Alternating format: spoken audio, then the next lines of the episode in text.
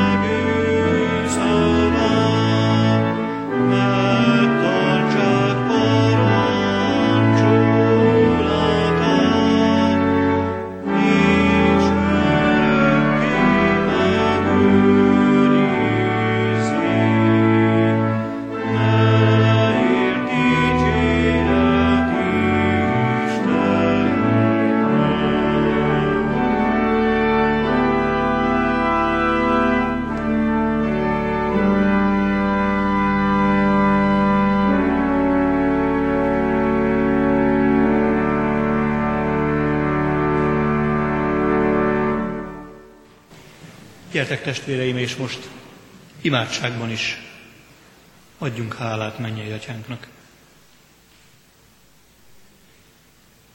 Urunk, mennyei atyánk, köszönjük a te áldásaidat. Hálásak vagyunk azért, mert gondolsz ránk.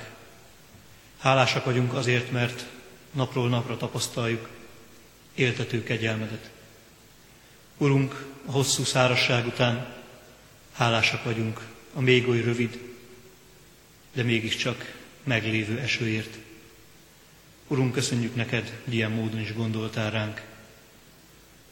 Urunk, hála van a szívünkben az életért, annak sokféle helyzetéért, csodájáért. Urunk, hálásak vagyunk neked családunkért, az ott megélt örömökért, és Urunk, hálásak vagyunk azért is, amikor a családban tanítottál minket, faragtál minket. Hálásak vagyunk a kicsit nehezebb időkért is, mert azok javunkra voltak. Urunk, túlcsorduló most a hálánk, hiszen nem is tudjuk igazán felsorolni, mi minden jót tettél velünk, akár csak az elmúlt héten. De Urunk, szeretnénk neked mégis kifejezni a magunk talán kicsiny, de egyáltalán nem jelentéktelen módján Szeretünk téged, és hálásak vagyunk neked az irántunk való szeretetedért, amelyel előbb szerettél minket. Urunk, kérünk, hogy ezen az Isten tiszteleten adj örömet a szívünkbe, valódi hálaadást és lelkesedést. Kérünk, Urunk, emelj minket innen a földről, ahol, vagyunk, lélekben magadhoz. Ámen. Testvéreim, az Isten igéjét olvasom most itt közöttetek, úgy, ahogyan szól hozzánk az a századik Zsoltárból. És a Zsoltár alapján szeretnék csupán két dolgot megemlíteni, azért, hogy ne az én szavaim, hanem sokkal inkább az igé, és különösképpen a hálaadás legyen a főszerep. Századik Zsoltárból tehát így szól az Úr igéje. Hálaadó Zsoltár. Újjongjatok az Úr előtt az egész földön, Szolgáljatok az Úrnak örömmel, vigadozva járuljatok szín elé. Tudjátok meg, hogy az Úr az Isten. Ő alkotott minket, az övéi vagyunk, az ő népe és legelőinek nyája. Menjetek be kapuin hálaénekkel, udvaraiba dicsérettel. Adjatok hálát neki, áldjátok nevét. Mert jó az Úr örökké tart szeretete, és hűsége nemzedékről nemzedékre. Amen. Idáig az Úr írott igéje. Foglaljátok el helyiteket, testvéreim.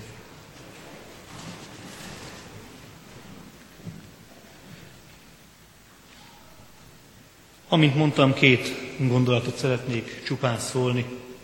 Az egyik rögtön az, amiről az egész Zsoltár tanúskodik, ami az egész Zsoltárt áthatja, ez pedig tulajdonképpen nem más, mint az életöröm. Az az öröm, amely önmagából az életből árad. Az az öröm, ami tulajdonképpen magából, az Úristenből árad. Hiszen amikor felmennek a templomba, amikor felmennek szolgálni az Istennek, az Isten népe, vagy annak legalábbis egy része, akkor ahhoz az Istenhez mennek, aki az élet Istene. Magának ennek az Istennek a neve is, bár a harmadik parancsolat tiltja hiába való kimondását, mégis arra utal, ő minden életnek szerzője, Ő maga az élet, maga a lét. Mi más is áradhatna hát a Zsoltárból, az Úristen szín előtt való újongásképpen, ha nem az életöröm. Nem sorol fel sok mindent ez a Zsoltár. Nem sorolja, hogy mi minden jót tett az Isten. Egy-két dolgot mond csak, csak csupán el. Mert nem is ez a lényeges, hogy pontosan miket tett az Isten, hanem az a lényeges.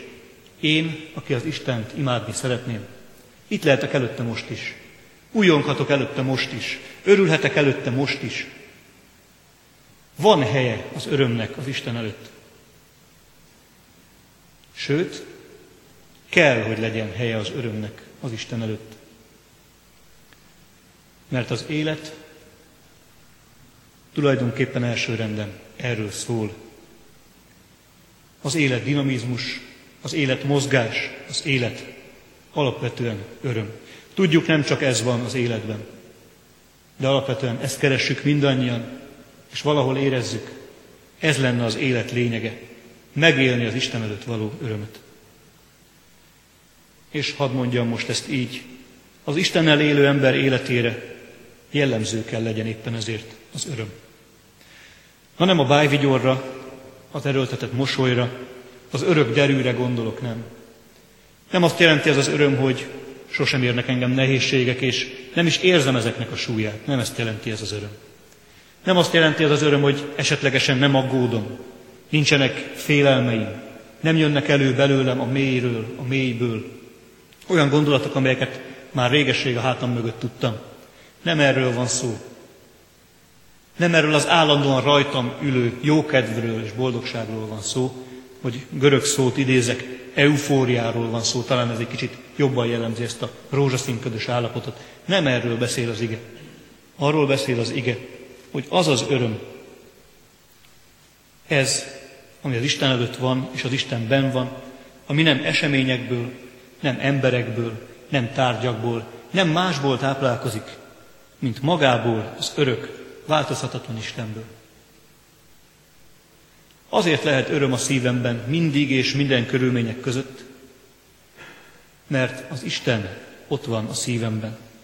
Azért lehet a szívemben öröm, mert az Úristen közel van hozzám minden körülményem között.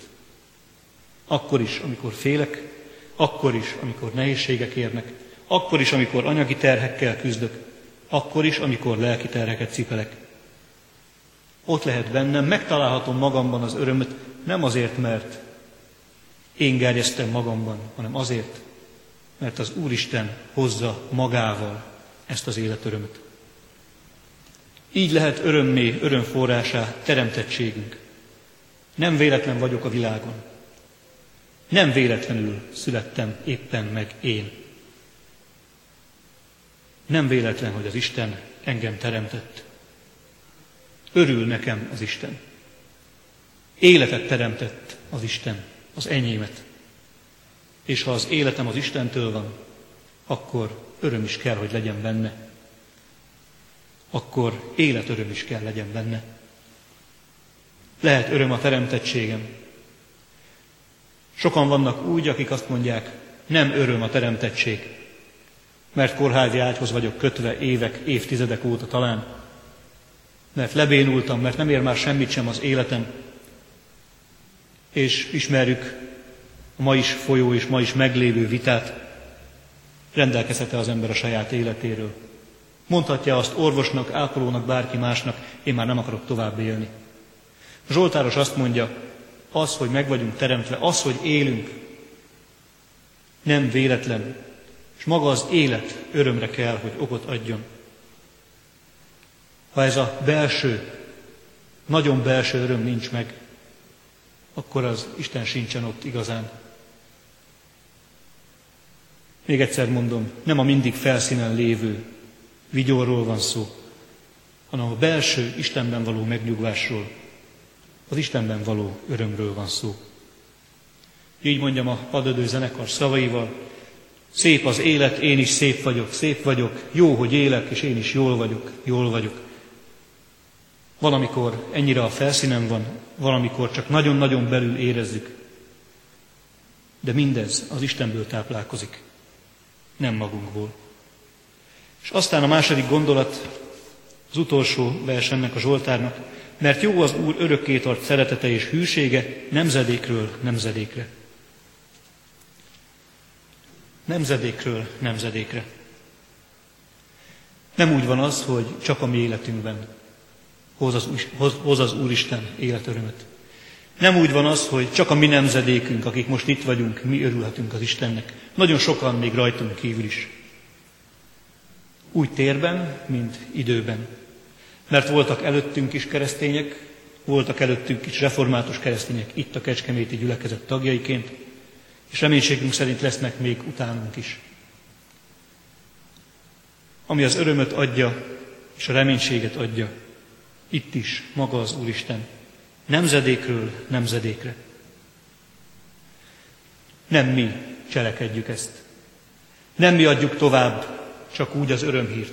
Nekünk is van benne felelősségünk.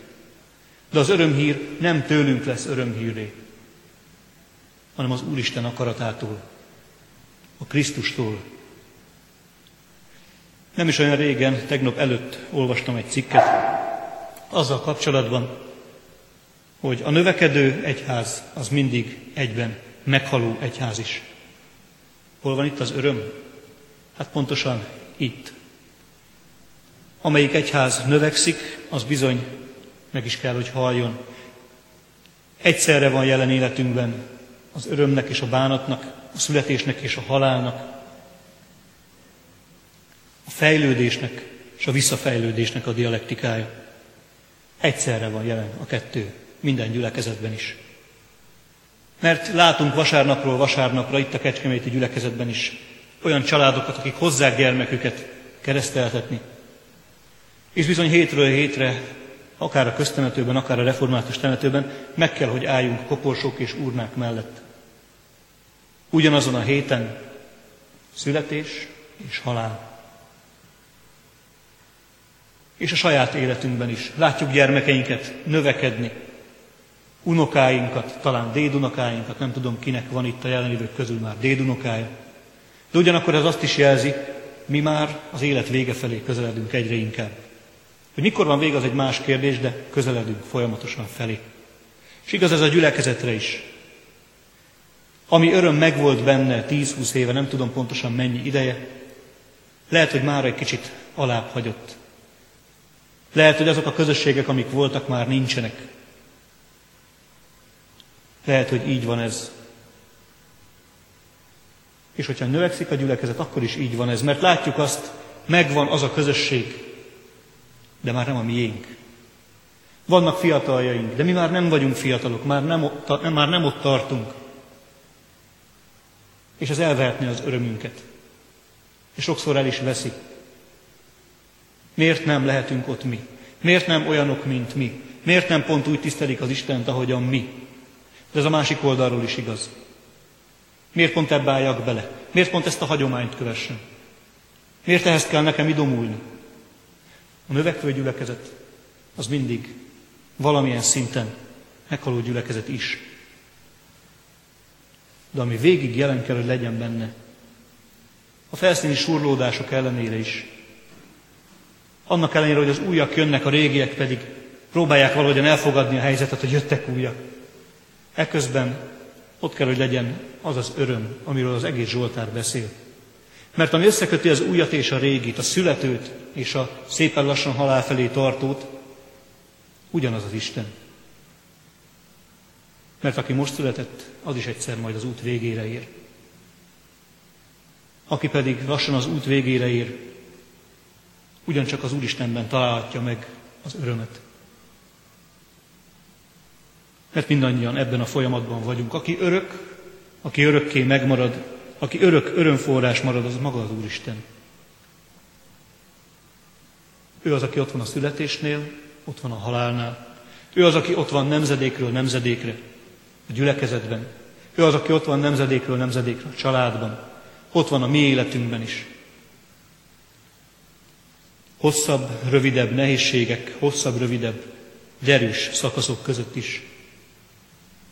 Ő az, aki összeköt, és ő az, aki örömöt hoz ide, most is, és reményeink szerint majd amikor mi már nem leszünk, akkor is ez az Isten lesz az, aki az életörömöt táplálja majd gyermekeinkben, unokáinkban, az utánunk jövőkben, ennek a gyülekezetnek a jövőbeni tagjaiban. Mert az Isten az, aki marad, és az Istennel együtt marad az öröm. Így vigasztalódhatunk, így bízhatjuk magunkat az Istenre, és így áradhat el bennünk is az öröm. Nem feledve felelősségünket, nem feledve helyünket, és nem feledve magát az Úristent, aki cselekszik, aki élt, él és élni fog örökké.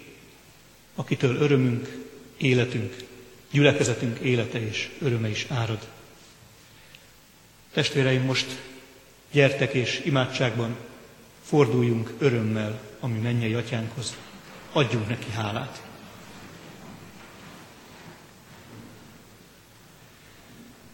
Urunk, hálásak vagyunk neked életünkért. Hálásak vagyunk azért, mert megteremtettél minket, mert jónak láttad, hogy életet adj nekünk, akik egykoron nem voltunk. Köszönjük, Urunk, hogy életre hívtál minket, hogy nem csak ebbe az életbe helyeztél el minket, hanem az örök életet is nekünk adod. Köszönjük, Urunk, hogy benned találhatjuk meg mind az örök életre vonatkozó ígéretet, mind az ezen a földön való örömet is. Mert tudunk, annyi minden kínálja magát örömforrásként. Urunk, add, hogy benned mindig megtaláljuk belső békénket, belső örömünket, életigenlésünket és életünneplésünket. Urunk, kérünk Téged adj erőt azoknak, akik most nem látnak Téged, akiket elborítanak az élet gondjai, bajai, akik, mint egy gyomok között vannak, amelyek hamarabb nőnek, mint az öröm bennük. Kérünk, Urunk, tenyesd le ezeket a gyomokat, és Te add, hogy a Te igéd, a Te életörömöd felnövekedhessék bennük. Kérünk éppen ezért gyászoló és beteg testvéreinkért, Urunk, Te tápláld bennük az életörömöt. Urunk, hálásak vagyunk azért is, mert bár látjuk, a gyülekezet egyre változik, és mi sem vagyunk már ugyanazok, akik 10-20 éve voltunk. Kérünk-e változásokat, hát, hogy el tudjuk fogadni, és hát, hogy örülni tudjunk nekik. Mert ahogyan nekünk helyünk volt és van ebben a gyülekezetben, úgy mindenki másnak is, aki téged keres, de e formákhoz még nem szokott hozzá, gyülekezetünknek szokásait még nem ismeri. Kérünk, azok is hagyd találják meg itt helyüket, örömüket ebben a gyülekezetben, te benned. Urunk, hálát adunk, hálát adunk azért, mert köztük és köztünk te vagy a kapocs. Te táplálod bennük és bennünk is az örömöt. Kérünk, Urunk, a Te örömödbe hívj el minél többeket. Urunk, szeretnénk, hogyha ezek a padok tele lennének ilyenkor szombat esténként is. Szeretnénk, hogyha együtt tudnánk hálát adni neked, hogyha együtt tudnánk örülni neked. Kérünk, Urunk, ígéretet szerint te légy egy gyülekezettel, egy gyülekezetnek is Istene és Ura, nemzedékről nemzedékre. És köszönjük neked ezt a bíztatást, hogy bár rajtunk is múlik, de nem minden rajtunk múlik, mert Te újra és újra hívsz el embereket a Te gyülekezetedbe. Kérünk, Urunk, tartsd meg ezt az egyházközséget valóban nemzedékről nemzedékre, ahogyan eddig is tetted. Urunk, hálával telt a mi szívünk. Kérünk, Urunk, őrizd meg minket ebben a belső békében, belső örömben, amely belőled árad.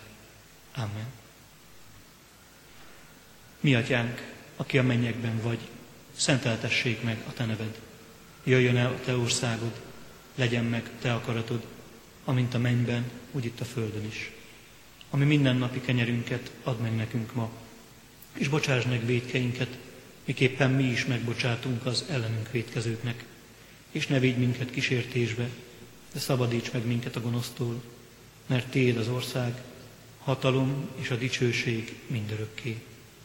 Amen.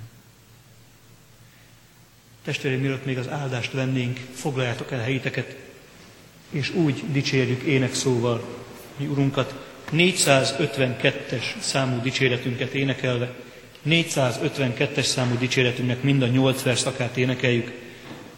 Az énekeskönyvben szereplő 330. dicséret dallama helyett az 500. dicséret dallamára. Tehát a 452-es számú dicséretünket az 500. dicséret dallamára mind a 8 verszakával énekeljük. thank you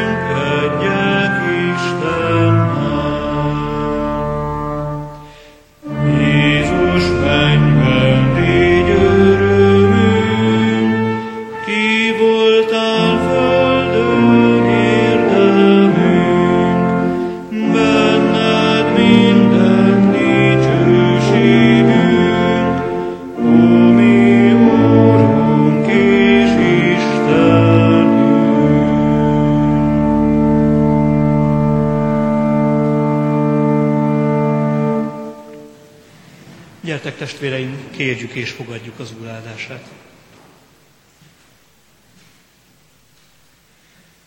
Istennek népe, áldjon meg téged az Úr, és őrizzen meg téged. Világosítsa az Úr az ő orcáját te rajtad, és könyörüljön rajtad. Fordítsa az Úr az ő orcáját te reád, és adjon békességet neked. Amen.